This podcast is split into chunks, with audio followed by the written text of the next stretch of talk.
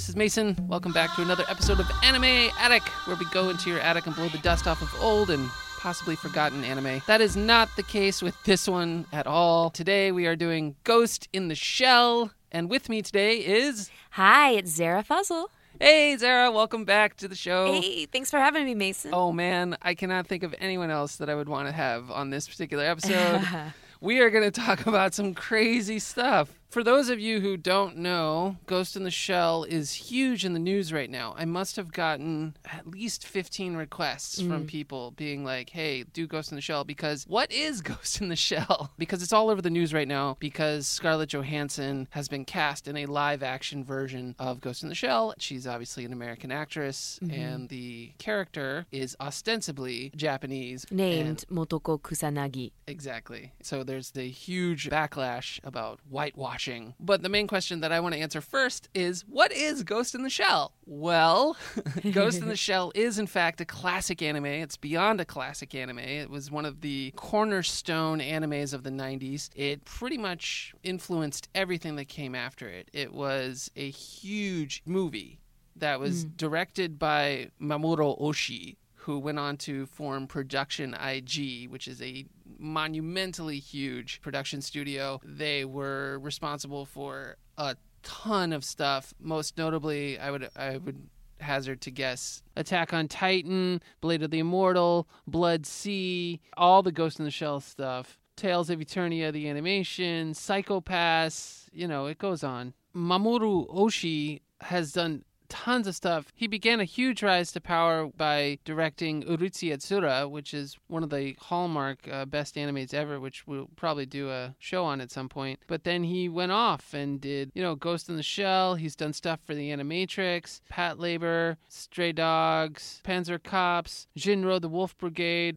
He's won a ton of film awards for Ghost in the Shell, also for the Sky Crawlers, also for Patlabor. Ghost in the Shell was kind of the project that launched their production studio and kind of put them on the map. It was based on a manga that was actually called Kokaku Kidotai, which translates to Mobile Armored Riot Police. it's written by Masamune Shirow, whose real name is Masanori Ota. Kokaku Kidotai. Yes, but with a subtitle of Ghost in the Shell. Right. And the author has gone on record as saying that he has always preferred the title to be Ghost in the Shell, but that the Japanese publishers actually didn't feel that the reading audience would get it. And so in the Ah. in the first collection they insisted on the Kokaku Kidotai. That is gone by the second uh, Ah. iteration and everything subsequently after that. The audience could handle Ghost in the Shell. Yeah, which has far reaching implications as well. The title, Ghost in the Shell, means a lot, both to the series and in general, but we'll get into that. Ghost in the Shell was a huge success. It was one of the first major animation films after Akira to be brought to the West. Yeah. It's one of the best selling franchises that is currently around. It started as a manga, which was then adapted into a film in 1995. Then Ghost in the Shell Innocence, which is a sort of sequel to Ghost in the Shell, the movie, but not really. It's more kind of just a standalone thing. Then its own TV series, Ghost in the Shell Standalone Complex. Mm. You had your first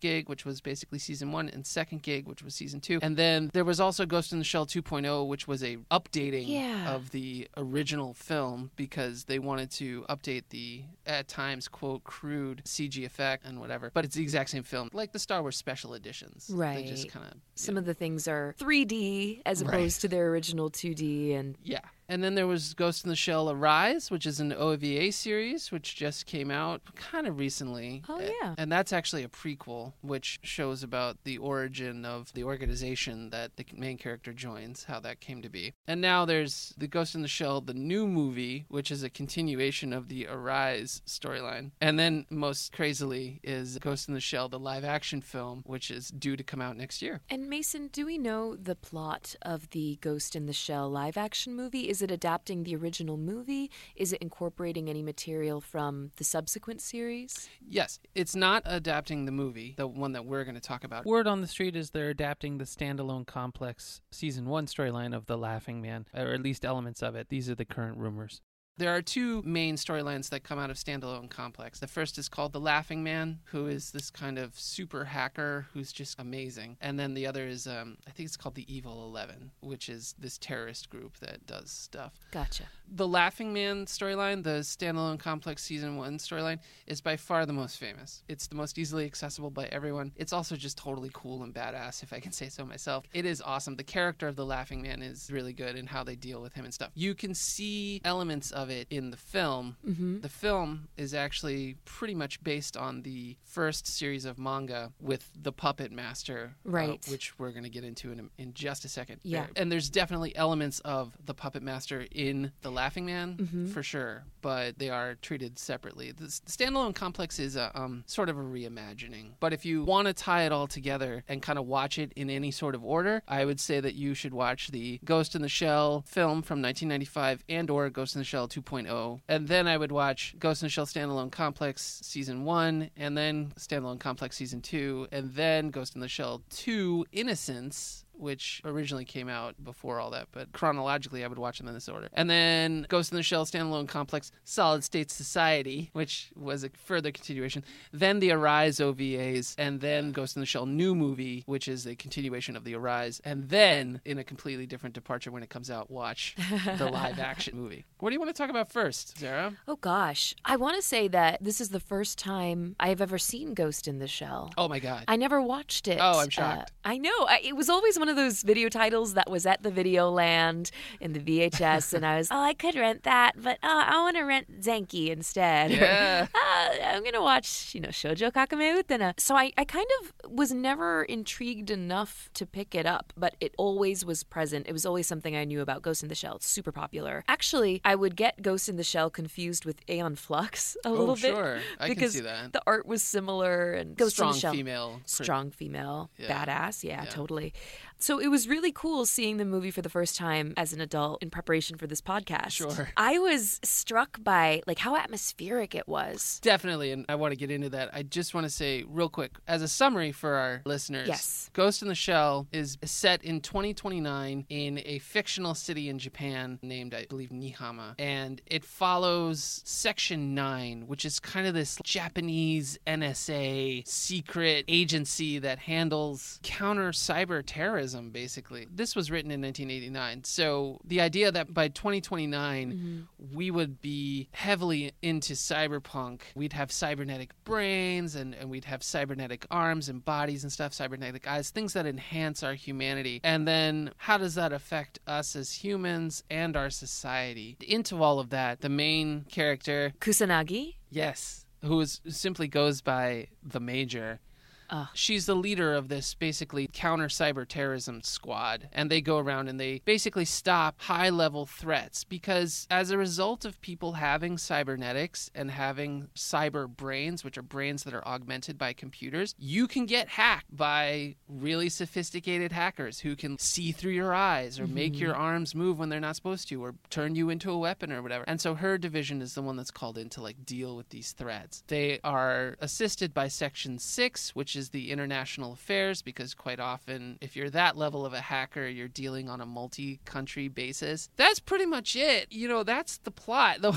Something, yeah. I mean, we were talking about it's not a lot of plot. It's a complicated plot, but it's not a lot of plot in this movie. This movie is more about the atmosphere and to some extent the characters. Very limited extent. Yeah. I, I would say it's really only about two characters and really just kind of about one, the main character. Yeah, the major. Yeah. Because she does have other members of her team. There's Batou. I love Batou. He's awesome. He's the best. Yeah, he's this kind of big hulking guy. He's got cybernetic eyes, and he clearly has a thing for the major. Well, We can talk about it. We can talk about it. I don't know that it's so much of a romantic thing as it is a protective thing.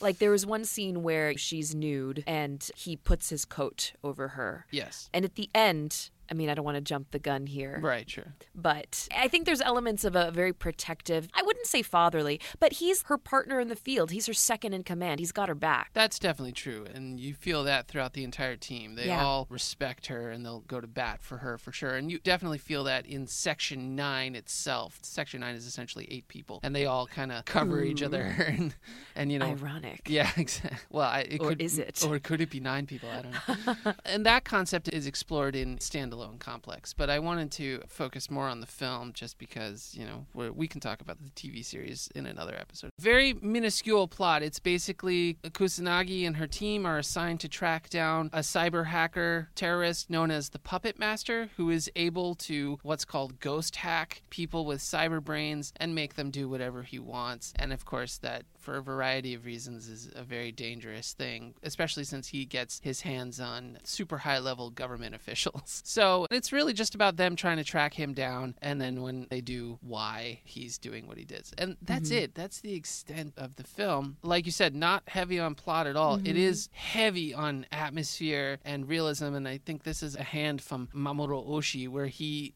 really focuses on these shots of society Yes. and technology and people and how they interact. I was Right. actually really impressed with the realism of the world. It's Hmm. very dirty and used. It just feels very lived in. I- Yeah, very inhabited. And, you know, something that struck me too in the middle of the movie, there's this scene where it's just like a montage of different, almost everyday mundane scenes. You see school children with yellow umbrellas running across the street, Right. you see street vendors, you see street signs and shop signs.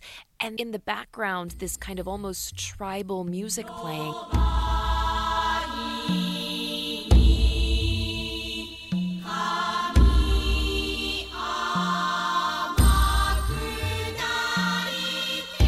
I found myself feeling disoriented and disjoined from society. Like I was observing it, but Right. I wasn't part of it. Yeah. I think that kind of is meant to mirror how these people with all these cybernetic implants feel not completely part of society, but removed from it. I would totally agree. And the part you're talking about is meant to be an introspective part where Mm-hmm. the major is reflecting on her current condition. And so I think that's Yeah. exactly what she's feeling. Because although I didn't mention this before, the major is almost 99% robot. They don't really discuss this in the film. You are expected to have read the manga, but she had apparently some sort of very hideous accident as a child. It's never really gone into. But in order to survive, they took her brain and put it in a completely cybernetic body. So the only thing that's real is her brain. And this has very far reaching implications, both in the film and the TV series and the storyline overall, because essentially, what is she? Does she have a soul? You know, what is this concept? Is it in fact the ghost in the shell? And Right. the author has said that this is one of the concepts he's trying to explore. He also was influenced by a book called Ghost in the Machine. Yes, Ghost in the Machine by Arthur Koestler from 1967. So the title of the book was Ghost in the Machine, but it's actually a phrase from an earlier writer, British philosopher Gilbert Ryle. His description of Rene Descartes' mind body dualism, for those of you who remember uh, Descartes. I remember him in philosophy where he was, uh, I think, therefore I am. Yeah. He's the one that says you can't know that anything's real except you because you can never get another person's perspective 100%, right? I believe so. That's right. Thank you. Yeah. I just know he had a quote. One of my favorite quotes of his was, I never wake up in the morning until I feel like it. I'm paraphrasing, but I was like, yes. As a teenager, I was like, yeah, Descartes said it, so Yeah. it must be good. But this idea of mind body dualism is essentially to highlight the perceived absurdity of dualist systems like Descartes, where mental activity carries on in parallel to physical action, but where their means of interaction are unknown or at best speculative. So, kind of unpacking this a little bit. gets- Please unpack. I think it's kind of speaking this ghost in the machine idea is speaking that there's the physical body mm-hmm. and there's the mind and the way they interact or where the mind is coming from ultimately is not known but they're running on parallel tracks. And thinking about this in terms of ghost in the shell it just it's interesting because it raises that question of how much of a human being's body and mind need to be there for it to have consciousness for it to be human for the soul to exist if that's another way you want to phrase it it's like you have these bodies that are manipulated for various uses but where is the consciousness in that It's interesting because I've seen all of it. I can't get enough of Ghost in the Shell. I've I've never read the manga, which is interesting because I probably should. Raven will have words with me, but um, but I have seen all the other stuff because I love it. I think it's such an interesting concept and an interesting character. But going back to watching the first film was really cool because none of this other stuff that I had seen had even been conceived of yet. So this is almost kind of a standalone thing. Like you're seeing where it all came from, like the Mhm. origin of it, but they don't have any of this elaborate backstory that they have since produced Mm-hmm. feeding that. It's meant to be kind of viewed as its own thing. It's really just about her wrestling with how much of me is me Yep. and how much of me is a robot. And they do this masterfully in the opening sequence. The opening title sequence is by far one of the most influential and impactful opening sequences of any anime. It has been cited as being influential on Wachowski's Matrix, obviously, the, the green text on the black background. That, Uh, that they- oh, right. they took that directly from that and, and numerous others that I, I can't remember unfortunately but trust me super influential but yeah it's all accompanied by this musical piece which is replayed in the sequence that you're talking about Ah. called birth of a cyborg Yes. and it's it was composed by Kenji Kawai Kenji Kawai. yeah, who is a masterful composer. This is one of his most well known soundtracks. I'm very happy to say he also did numerous other anime shows, including Vampire Princess Miu OVA. Mason's favorite. My absolute favorite, which I completely forgot to mention when we did that episode. oh, wow. But yeah, if you liked any of the music in that episode that we did, that's him. And then he went on, of course, to do numerous others uh, Patlabor, the movie, Ranma One Half, Project A-ko, Mermaid Forest, Dirty Pair, Burn Up. He also did the Vampire Princess Miu, the TV series, but it's not the same. Blue Seed, Sorcerer Hunters, the list literally goes on and on and on and on and on. And live action horror movies like Ringu and Ringu 2, Yes, the Japanese versions. the Japanese versions. Yeah, yeah. yeah. He's been around the block. He's very known in music circles. He's done an amazing job. And he really utilizes this chorus to great effect, similar to the music in Akira and uh. similar to Revolutionary Girl Utena, the use of a choir to create these almost tribal, otherworldly sounds. Yeah, in particularly that kind of vocalization of, High pitched, Yeah. youthful, kind of almost childlike. Yeah. but also the vibrato of it. Mm, mhm. Which, when I first heard it, I was like, oh my God, this is amazing. And I thought it was computer effects, totally natural, by the way. Mm. If you want, you can check out live concert footage on the internet where they just do it. Oh, wow. Yeah, it's pretty awesome. The music in this movie just takes it to the next level, man. The birth of the cyborg in the opening of the film, which I argue puts you in the mindset as she's Mhm. basically being formed. And then w- in this interesting birth metaphor of the body being put together in the in the water and then, you know, kind of rising and, and giving birth. Very, very interesting. Also, just throughout the entire film, it's this real like mellow, kind of tonal, atmospheric thing that contrasts with A, the heavy topics that are being discussed, and B, it's incredibly violent at times. Yeah, incredibly violent. You see, uh, you know, spinal cords Oh yeah. exposed multiple times. Multiple. There's a scene toward the end of the movie, I believe, when the Section 9 people are raiding or preparing to go out, where it's a montage of military activity, hmm but you don't hear any sound effects or any dialogue. It's just that mellow kind of musical score. Yeah, the military scene. I want to talk about that. Let's take one quick break so that we can actually try and make money. We'll be right back.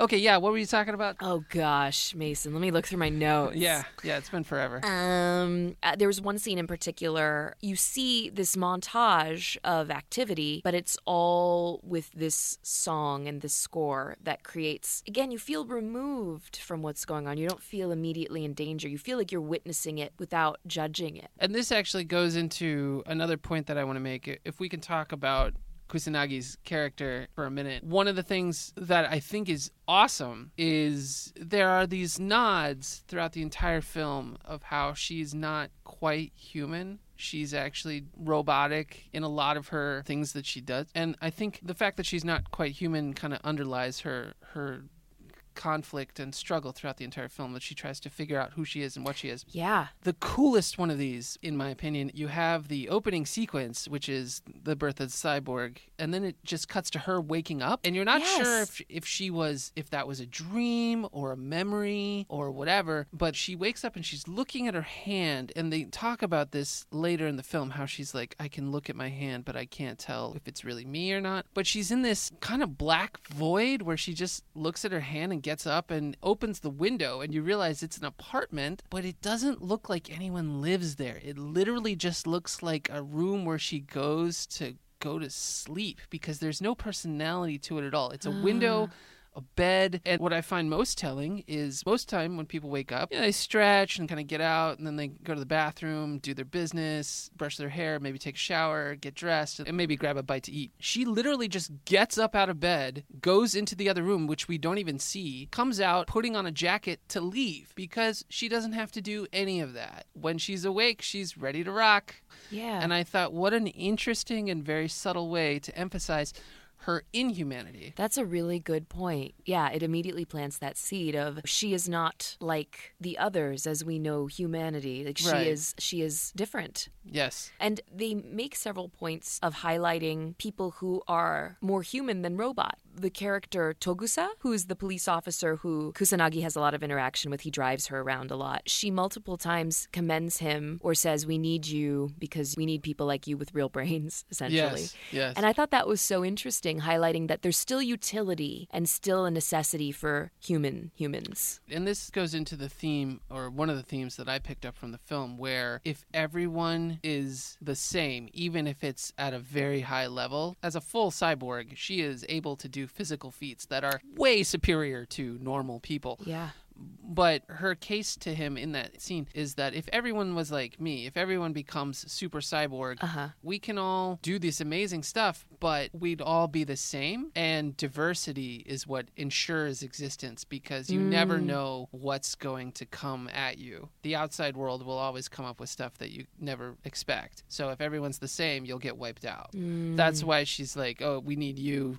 Because it's diversity. And he also, you know, he does his fair share. He's not as strong or as fast as anyone, but he's perceptive. He's very loyal. Yes, he's very loyal. And I will say that Standalone Complex kind of follows him a lot. Why he joined, his early days of joining, and his relationships as they develop, uh, mixed with the present day of his dealings with the major. and- Oh, and- interesting. yeah, Standalone Complex is actually really awesome. I highly recommend it. It's a TV series. It can fit into the continuity if you want it to. It can also kind of stand on its own, stand alone, if you will. Good and one. um, it's an amazing piece of animation, most notably for the soundtrack, which is Yoko Kanno. oh, Uh, if any, the woman. yeah, if anyone listened to our Escaflowne episode, you know she's amazing. So check out Standalone Complex. Also, of course, first season is The Laughing Man, which is fantastic, and that's what the live action film will most likely be based on. Anyway, This whole idea of humanity, the relationship between humanity and technology, and Right.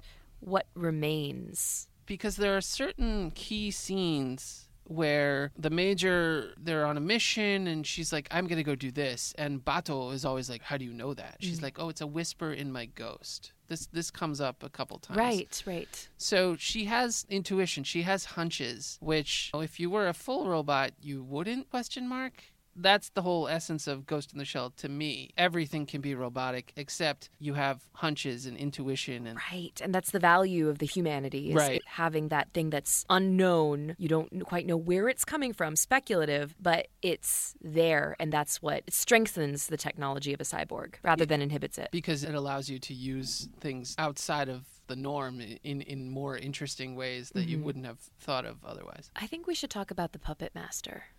Okay, he's the villain of the film. Uh, spoilers, I guess. Puppet Master is actually an artificial intelligence. It was a program, kind of like I don't know if anyone saw Tron Legacy. One of the main points that they have in there is they have the ISOs, which are basically programs that that nobody wrote, cropped up because of the because of all the information that was floating around. Sort of like an evolution of technology. Exactly. And so the Puppet Master is basically that. It was a program that was written, but as it bounced around the tremendous web of information in 2029 it became self-aware and it kind of grew and it, it was originally written to be a espionage program that would go in and basically ghost hack people.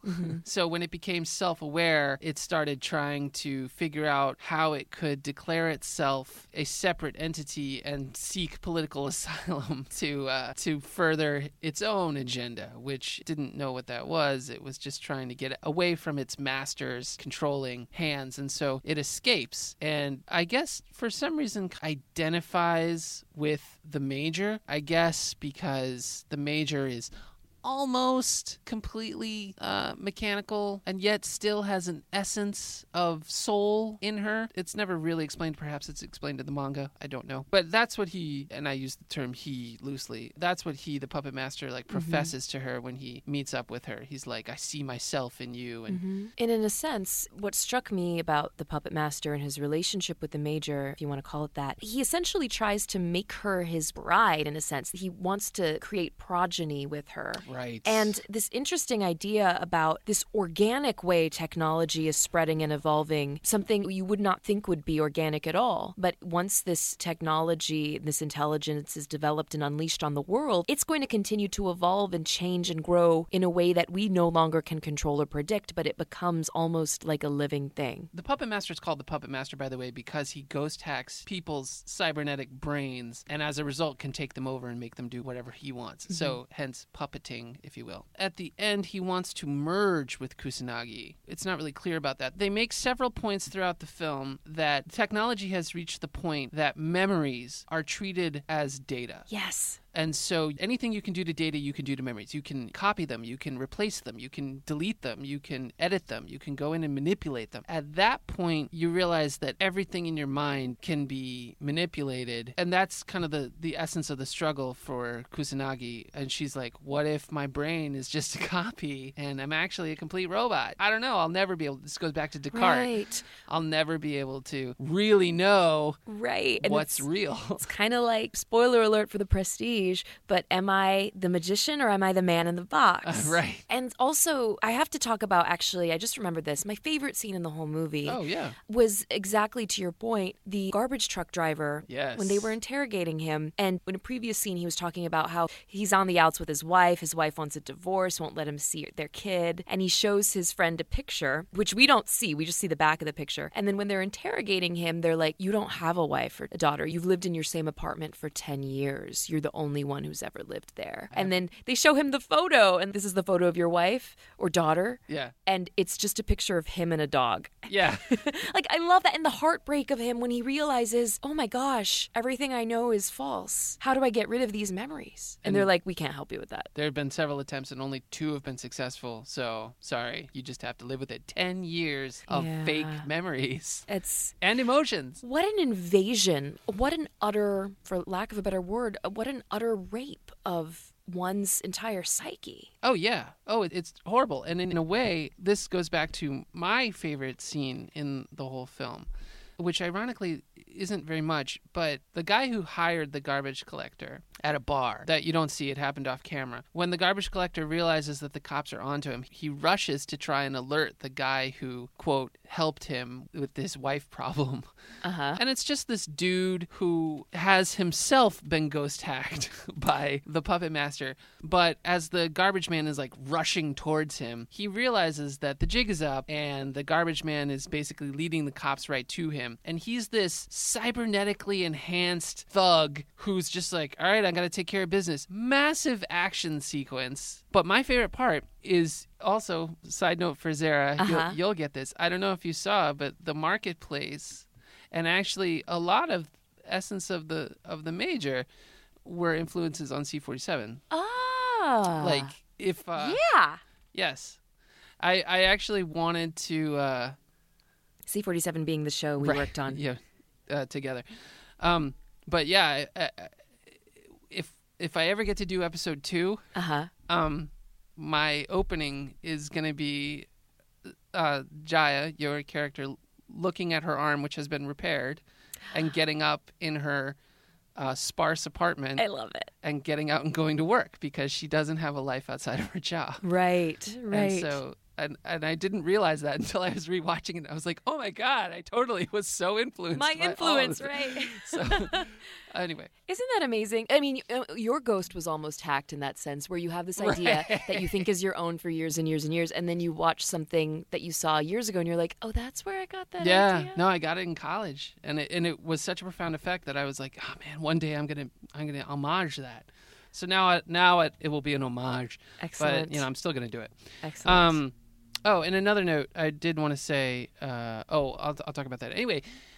My favorite part is he goes on the run and they chase him and they go through the the street.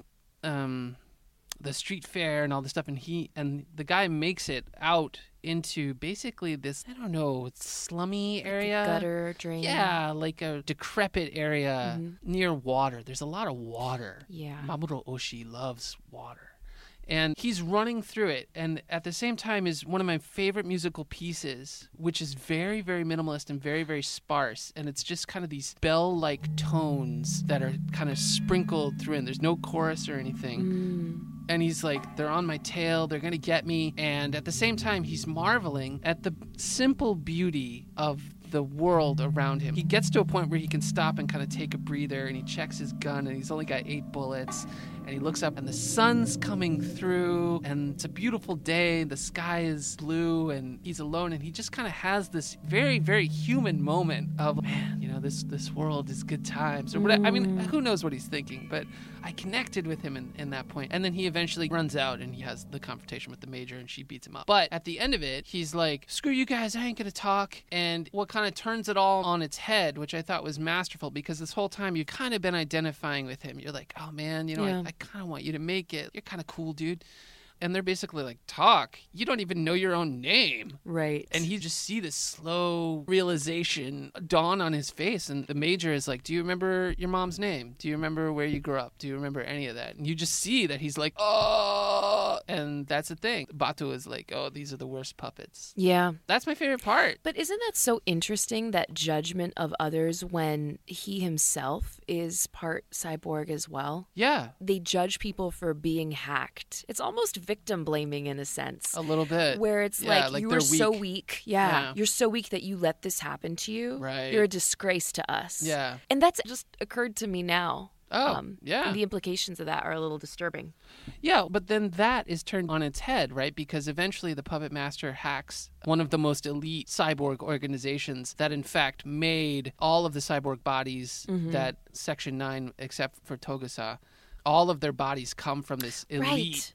And the puppet master successfully hacks into that. And so they're all like, it just got real. Mm-hmm. Yeah. We can get hacked too. Right. That's Um, true. And so it, this is kind of like Battlestar Galactica, the remake. Technology has evolved to a point where, like, if you have the current or new technology, you can get hacked. But if you don't have it, like Togusa, Mm-hmm. uh, he can't get hacked. He's mostly organic. Yeah. But you're right; it sets up a double standard, which uh, then gets It increases the threat to them when Abs- they realize it could happen to them. absolutely. Yeah. And I remember the point I wanted to make about the major, and this is something that goes through all of the iterations of Ghost in the Shell, is that she does not care about her body. It's very, very interesting as you watch everything. If you watch the whole thing, or, or if you watch in the movie, she doesn't care about her body. Her body is beautiful. Eh, She is a very beautiful woman, very statuesque, very fit, obviously. She's a perfectly proportioned cyborg body, but she doesn't care about it. So she thinks nothing being naked, it doesn't mean anything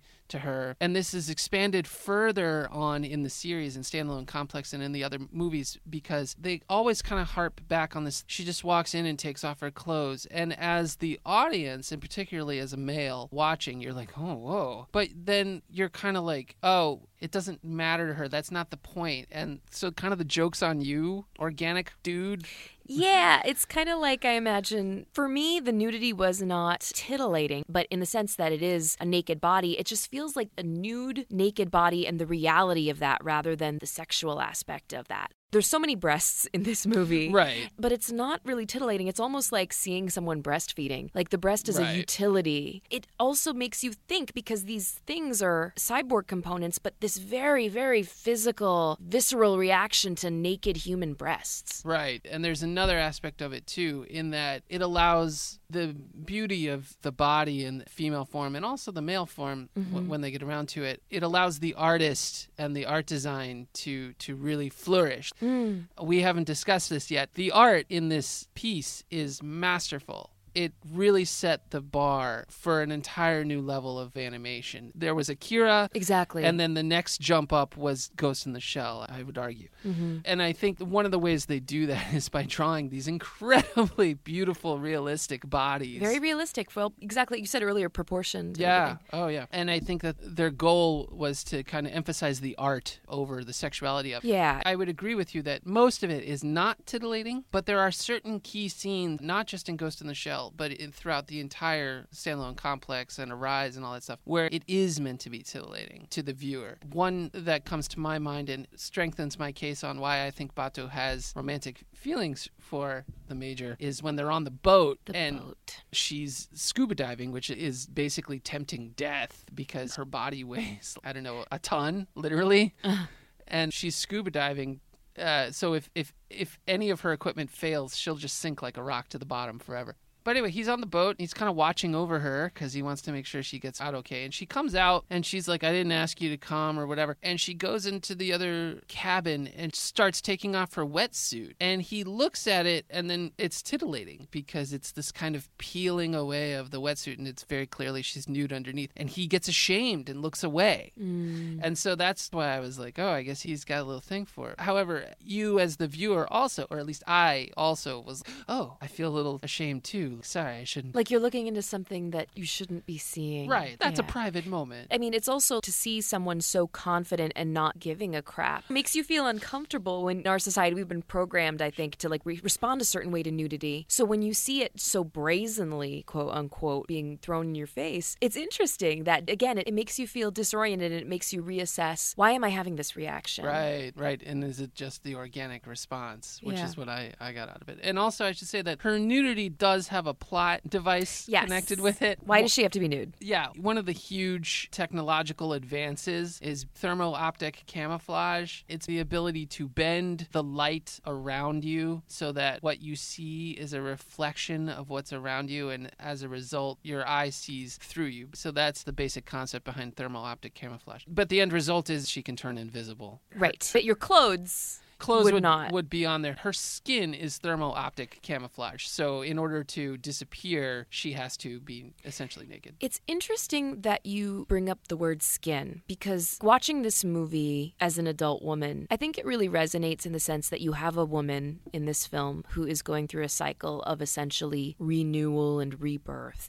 She's undergoing a metamorphosis of sorts from one thing into the uncertain and unknown future. And this idea of shedding of the skin, of mm. being reborn, it just plays into that theme of I'm removing what is old and what was the previous way of knowledge, and I am moving forward into the unknown, into this new self. Oh, yeah. Like you said, that imagery with the skin and the peeling off of the clothes, it's the literal shedding of the skin. It just supports that idea. Oh, well, now that you bring that up, there's tons of that. On the boat, Mm. she's underwater and then she comes up and kind of breaks through. And he's like, What's it like down there? And she's like, I feel hope because I feel like I could come up and, and be anyone. And then actually, they're on the boat.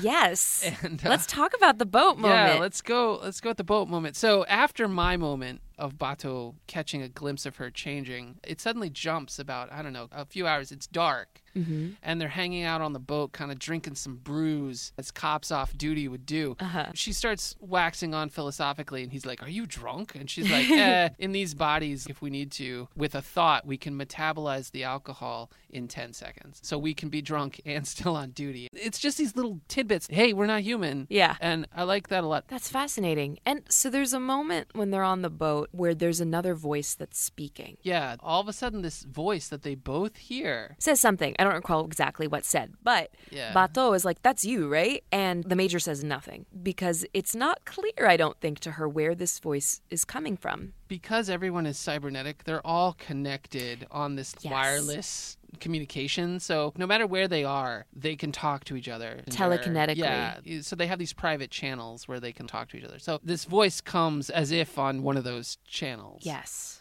And they don't really address it after that until the very end of the movie when she and Batou are talking again. And at this point, she's kind of undergone this metamorphosis. She, in a sense, has merged partly with the puppet master Oh, I wouldn't in say this partly. new body. It was they they had a complete They've merged. merged. So Yeah. there's there's a duality there right. of consciousnesses within the body. Was it a duality? Because the whole point was, Or- I- think she actually says, the woman you know as the major is not here, nor is the puppet master entity here. They It is- created something new. It's a new Right. thing that somehow, and I'm not sure how, is going to go and litter the net with offspring. Um, Yes. And I'm not sure about that one either. But I do know that the puppet master was like, I am a life form, but I'm not alive because I can't procreate. One of the five tenets of life is procreation. You have to Mhm. have the ability to procreate, otherwise, you're not alive. Mm. So he's like, "This is my way around that. I'm going to merge with you." hmm I think at that point she's like, "Well, I can't have kids, so whatever." But he's like, "We're going to become a new life form, and you're going to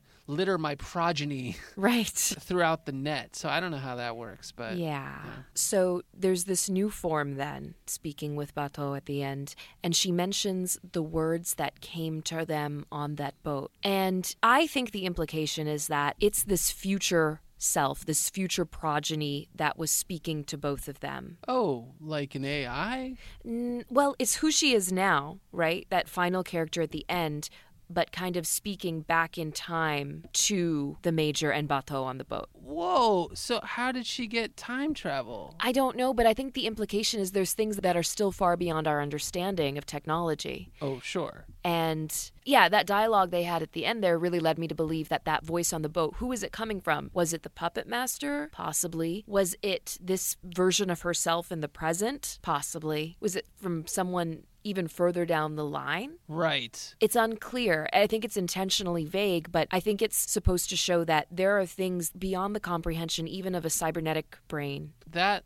phrase, that thing that she's talking about, that is actually a Bible verse. It's Corinthians. That voice on the boat. The voice on the boat and the whole thing after. I've, I, it's popped up repeatedly throughout different anime and different shows and stuff. But it's basically um, when I was a child, I talked like a child, I thought like a child, I reasoned like a child. When I became a man, I put the ways of childhood behind me. For now, we see only a reflection as a mirror. Then we shall see face to face. Now I know in part. Then I shall know fully, even as I am fully known. And mm. so this is part of a longer diatribe. It's from a letter to Paul to the Corinthians where he's talking about love. Mm. And he's like, Love never fails, but there are prophecies, they will cease. Where there are tongues, they will be stilled. And where there is knowledge, it will pass away. For we know in part and we prophesy in part. But when completeness comes, what is in part disappears. And so that's what the voice on the boat said. Mm. And then, of course, it, it ends with the famous These three remain faith, hope, and love, but the greatest of these is love. Ah. And so that pops up in lots of Mamoru Oshii stuff Oh, as well. Yeah, well, it pops up in a lot of places, in American stuff too. And a lot of weddings too. Yes, absolutely. But it goes to what you're saying about this whole metaphor about metamorphosis and, Yeah. and growing and, and becoming the next stage of evolution, is I think how they wanted us to take it. Because Right. it's pretty clear that the major at the end, and as I understand it, this is in fact how the manga ends as well. She merges with the puppeteer and becomes the next evolution of Mm-hmm. the organism or whatever. You know, it's the next step when we become X Men. We're it's, Right. It's the next stage. It's the mutation. Yeah, exactly. So it's interesting that you mentioned the garbage man and his dog because that dog, the Basset Hound, Uh huh. is in all of Mamoru Oshii's stuff. Really? Yes. Also in that montage where you're talking about where Uh-huh. she's kind of drifting and there's all these scenes and stuff there, Yes. the Basset Hound shows up again. And, He must have a thing for basset hounds. oh, I believe he he owns a Basset Hound. But yeah, there's a Oh. Basset Hound in most of his live action films and Uh-huh. like That's his little signature. yeah, that's his thing. He's like, this is a Mamoru Oshii thing. Here's my Basset Hound. Yeah, so the film to me is gorgeous. It's very thought provoking, but mm-hmm. it's very philosophical. It's very light on plot. The plot is there and it's incredibly complicated, but it's not really about the plot, Yeah. if that makes sense. you like, don't really watch it for the plot. yeah, you're just kind of like, okay, these people are running around and they're doing stuff, but the world is amazing, the characters are amazing, and the the issues that they deal with. I mean, what is the conclusion that you think the major comes to at the end? Is she human? Well, something that struck me about this movie that was also interesting about the movie Her. For those of you who haven't seen the movie Her, it features uh, Scarjo. ScarJo as a kind of an operating system that has perhaps sentience and develops a relationship with her, primarily owner. providing care for her owner. And you know, spoiler alert for her, she kind of ends up leaving him at the end of the movie because she and other AIs transcend, other operating systems transcend and kind of go to this next level, this unknown. They evolve. Damn it. I didn't know that. Yeah. Oh, man. And so I couldn't help thinking while watching Ghost in the Shell that this is very similar. This continues the Japanese anime themes of a warrior woman alone in a world of men. And mm. by the end of the movie, this female AI transcends her former self and, in a sense, surpasses her male companions. And so that's what struck me about this movie was just that parallel of what does it mean that it's a female character who's transcending? Because it's a theme that repeats itself. Well, also tying into to females are the ones that can give birth. Right. So that's kind of an interesting. Gatekeepers of life. Right. It's fascinating. I hadn't thought of that. So you think that essentially she ascends and leaves everyone behind. So Batou is toast. No, I. I don't think it's quite like that in the sense that in her, it's very much a clear we are never going to speak again. Damn it. I think because she says she says to Batou, "I'll hear from you now and then, and we'll meet here," Yeah, something well, like. That. He gives her a car. He's like, take a car and go. The code is, and she's like, oh, 2501, which is the name of the Puppet Master program. Oh, And um, and she's like, let's have that be our code for Yeah. when we meet again. Right. So, in a sense, she is leaving him in the sense that she is now somewhere that he cannot uh, comprehend. Yeah, but the idea is that they will reunite it at some point. The final moment of the movie, too, that last line where she looks out onto the city. Oh, where am I going to go? Or to What will we do with this net? Oh yeah, yeah, yeah, right. Which is a huge commentary on the internet. It was 1995. Right. That's a great point. Oh yeah, 95 was when the internet was basic starting to come into its own. Really. Yeah, it's Right. when I first started to find gargoyles fan fiction. Yes. A good use. That's, that's better than what I was using it for, Zehra. Good job. but the information superhighway was being constructed. It really emphasized all this stuff. So let's talk about um, one of our often bandied about topics, Mason sub versus dub. Sub versus dub.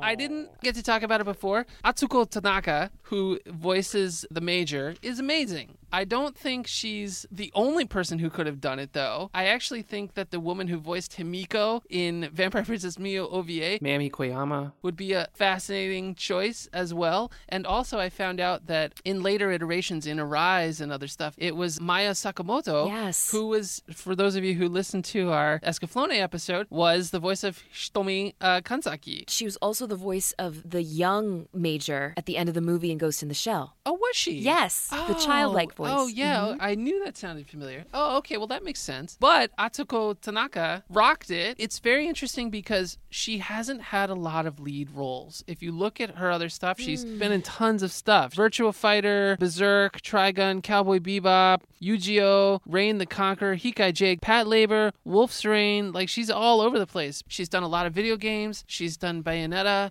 And she's done a ton of The an- Lara Croft dub in the Japanese dub of the Tomb Raider. Right, right. And she's done a lot of anime, but always as kind of minor characters. So it's really interesting that she was cast in this lead role and frickin' wrote it. like all of the stuff. Standalone Complex, Arise, the movies. She is the major, but then later they went back to a younger version and cast the young voice. That's interesting. I watched the first 20 minutes of the movie subtitled to get a sense of the Japanese voice acting. Oh, okay. Um, and I ended up watching the rest of it dubbed because on my TV, my Hulu app only has the dubbed version on Hulu, and I wanted to watch it on my TV. ah, Um, so I got a sense of both worlds. And I have to say, the English dub was pretty solid, with the exception of the lead character. Um, an actress named Mimi Woods, who's no longer a voice actor. Oh, wow. Did the voice of the major. And she, as the movie went on, she got better. She was great in action sequences and when the heat was high, when there was kind of more to do. But in the more waxing philosophical monologues, Mm-hmm. it didn't capture the tone and the introspective quality that was present in the Japanese work. They probably traced me when I accessed the sanitation department network. Yes, I will say this. The Japanese version, obviously, I am a huge sub fan. The Japanese version, I will say that she brought it. She did the introspection, she did the action. 自分が自分であるためには驚くほど多くのものが必要なの他人を隔てるための顔それと意識しない声 I could see her having the authority, the command. I also felt that there would have been other actresses that could have done it. There wasn't anything that really spoke to me that I was like, oh man, her. Versus Batou, mm. who was voiced by Akio Otsuka. He rocked and he is also a very well-known um, voice actor. He's done a, a ton of other stuff. Trigun cowboy bebop silent mobius vampire princess Miyu, the tv series city hunter escaflowne virtua fighter mobile gundam wing just tons and tons of stuff. But yeah he was amazing. I don't know how he fared in the dub but I will say this that I'm surprised to hear you say that the dub on the lead actress wasn't so good because the American dub came out, oh, man, 2004. I don't know. So the dub was happening and they had money for it. It was a pretty big deal, right? I don't know about the production of the dub, but, but you know, we've talked about this before. I mean, what's key in a good dub is capturing the tone. The tone. And You not, don't think she pulled it? I don't think so. It took me out of it. Yeah. Oof. But the voice actor playing Batou, Yeah, uh, he rocked. he was great. He was great. Like oh, in the in the dub in as the well. dub, like- That's fascinating. Got him, huh? Well, the breach in the barrel really screwed up. That's what happens when you use HV bullets in one of these things.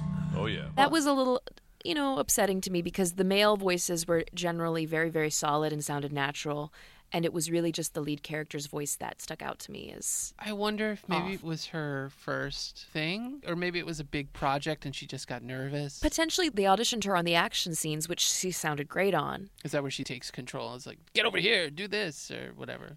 Well, it's just action is in a sense.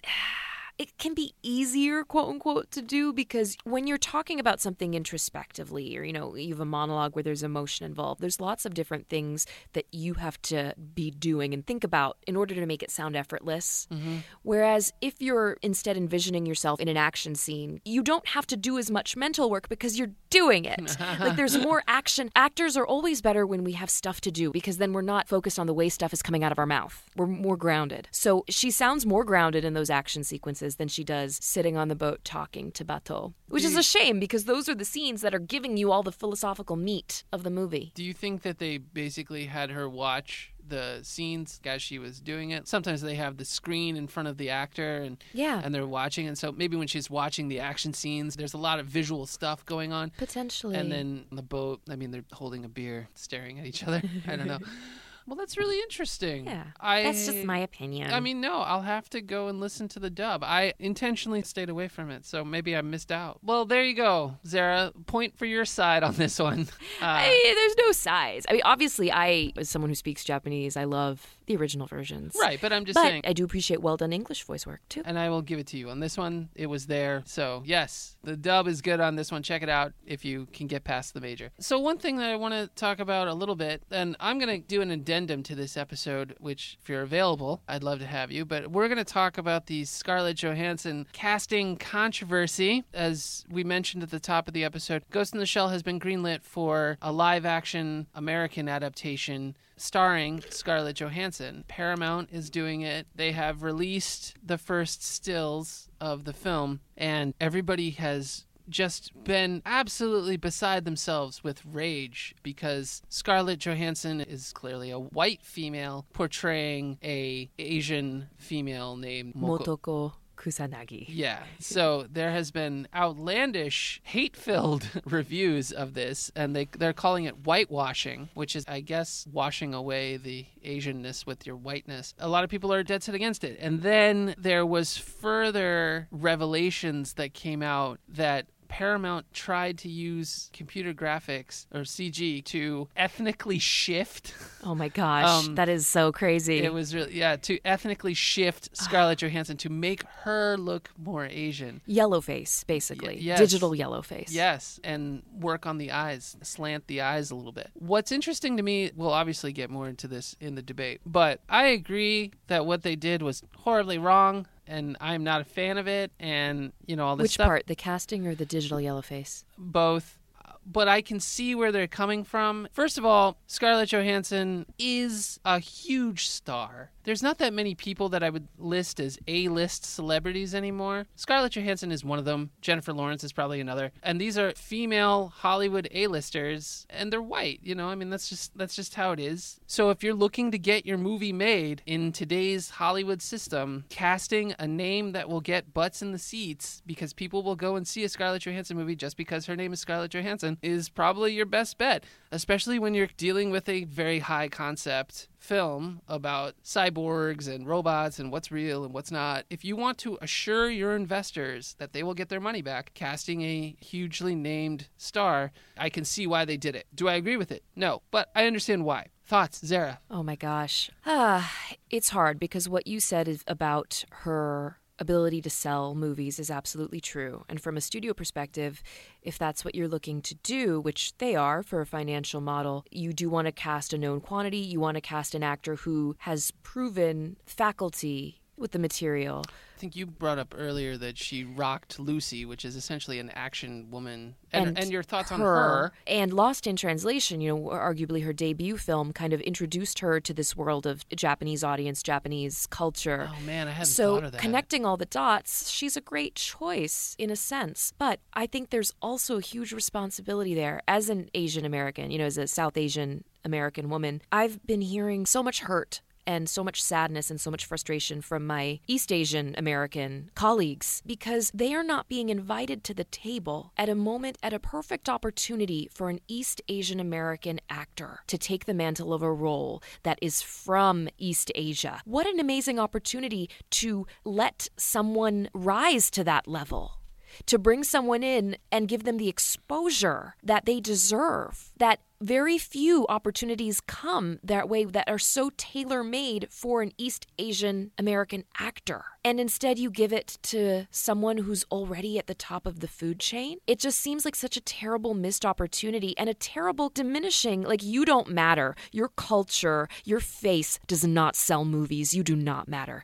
And that is an incredibly discouraging thing that we, as non white actors, as people of color, face every day enough as it is in our business. So, this is like rubbing salt deep into an, a wound that already exists. Yes, you make valid points. I certainly understand the pain that is coming, and I would love if they could bring over somebody. I thought, what about Zhang Ziyi or Michelle Yeoh or There are plenty of Japanese actresses and Japanese American actresses who could rock this part. And you're absolutely right. I mean, But I, yes. but I think it speaks to the current filmmaking climate that I can't name any of them. I don't know any of them. And what an amazing opportunity would it be for a film like this to then give you someone to be able to name? It would be awesome. I also would argue that if I'm Joe Schmo sitting in Milwaukee drinking a beer, if somebody says, Hey, I'm going to go see the new Scarlett Johansson film, I'm going to get out of my chair and go, versus, Oh, hey, there's, you know, this cyborg movie starring Rei Ayanami. You know, I would just be like, oh, I'll catch it when it comes out on video, whatever. And it's ticket sales are what drives the industry. While that's true, I believe there has to be an ethical balance of what are you going to do to further the industry? What are you going to do to evolve it? What are you going to do to transcend what currently Ooh, exists? yeah, this is like the- Ghost in the Shell. This is like Ghost in the Shell. You know, if you stagnate, you die. Yeah. If you don't adapt to diversity. Good point. yep. Way Diversity way is to- necessary. Way to bring it home. all right, all right. So it's a good note to end on. That's a good one. I give it to you. Thoughts overall of the film? What you think? Recommend it? Ghost in the Shell, I would recommend uh, to people who don't want to watch something for plot, don't want to watch something necessarily for action, even though there are really cool action sequences in there. I recommend this to anyone who has questions about the nature of technology and the way it integrates into our lives and the ramifications for the future. Why are you laughing, Mason? It's just so funny. Aside from myself, I'm trying to think of anyone who would be like, I want to know more about the way that technology is influencing our culture. Because Okay. no, no, you sold it to me. Like I'm like, man, yeah, I want to watch it again. Okay, it's cool. I think you need to watch it. If you're an anime fan at all and you have missed it, like me, definitely watch it because it's a Sure. key piece of history in its context. Yeah, Yeah, I totally agree with you. I also think everyone should watch it. It is a little rated R, so I would, you know, if you're if you're trying to watch out for your kids or whatever, be careful. Yeah. But it was very interesting to see the CG and the hand-drawn stuff kind of come together in such an effortless way that paved the way for Yeah. almost everything that we see now. And then also, you're right, it deals with themes that essentially don't get old. I, I did laugh, but how our society deals with this incredibly rampant growth of technology is a very real issue that is all around you. I mean, just look at everyone with their smartphone. Yep. And their cybernetics is happening. It is a real growing field. You can look on YouTube where they plugged a camera into a guy's brain and he saw stuff. This is happening, and how are we going to deal with it? How are we going to handle it? And I think that Ghost in the Shell is a, a really good meditation on A, how society deals with technology, like you said, mm-hmm. and B, it forces you to question your own kind of human condition, yeah, which not a lot of animes do. yeah. So I'm a fan. Well, thank you, Zehra. Thank you for coming in and talking about it. Mason, thanks for having Of me. Of course, always. You are always welcome. How can people get a hold of you or find you? Oh gosh, uh, my website is zehrafazal.com. I'm also on Instagram and Twitter at at ZehraFazal. And something I just did came out recently, Titus Andronicus, the web series. Yeah, hilarious. Thank you. If you're interested in Shakespeare or interested in film noir, check it out. It's a really clever take on Shakespeare. and mysteries, if you like mysteries. Yes, if you like whodunits, check it out. It's a lot of fun. It's three episodes. Each episode's like six minutes long. Basically, each episode is a famous Shakespearean play that there's a mystery. It's a modern day take on the concepts, and Titus and Andronicus, who are the detective duo, We're buddy detectives. try to solve it. And it's all these Shakespearean setups. I think in your first episode, I believe it's Ophelia hires you to. Yeah, to find out who killed Hamlet's dad Yeah. because Hamlet's really freaking out and acting weird about it. Hilarious. As a Shakespeare fan, I found it hilarious. Anyway, you you were amazing. I Thank highly recommend check it out. It's TitusandDronicus.com. Boom! Check it out. Anyway, and thanks everyone for listening to Anime Attic. We are brought to you by Meltdown Comics, 7522 Sunset Boulevard. Come down and check us out. We have manga and comics and events and anything that you could possibly want to check out. So thanks again for listening, and we'll catch you uh, next time. Bye bye. Bye.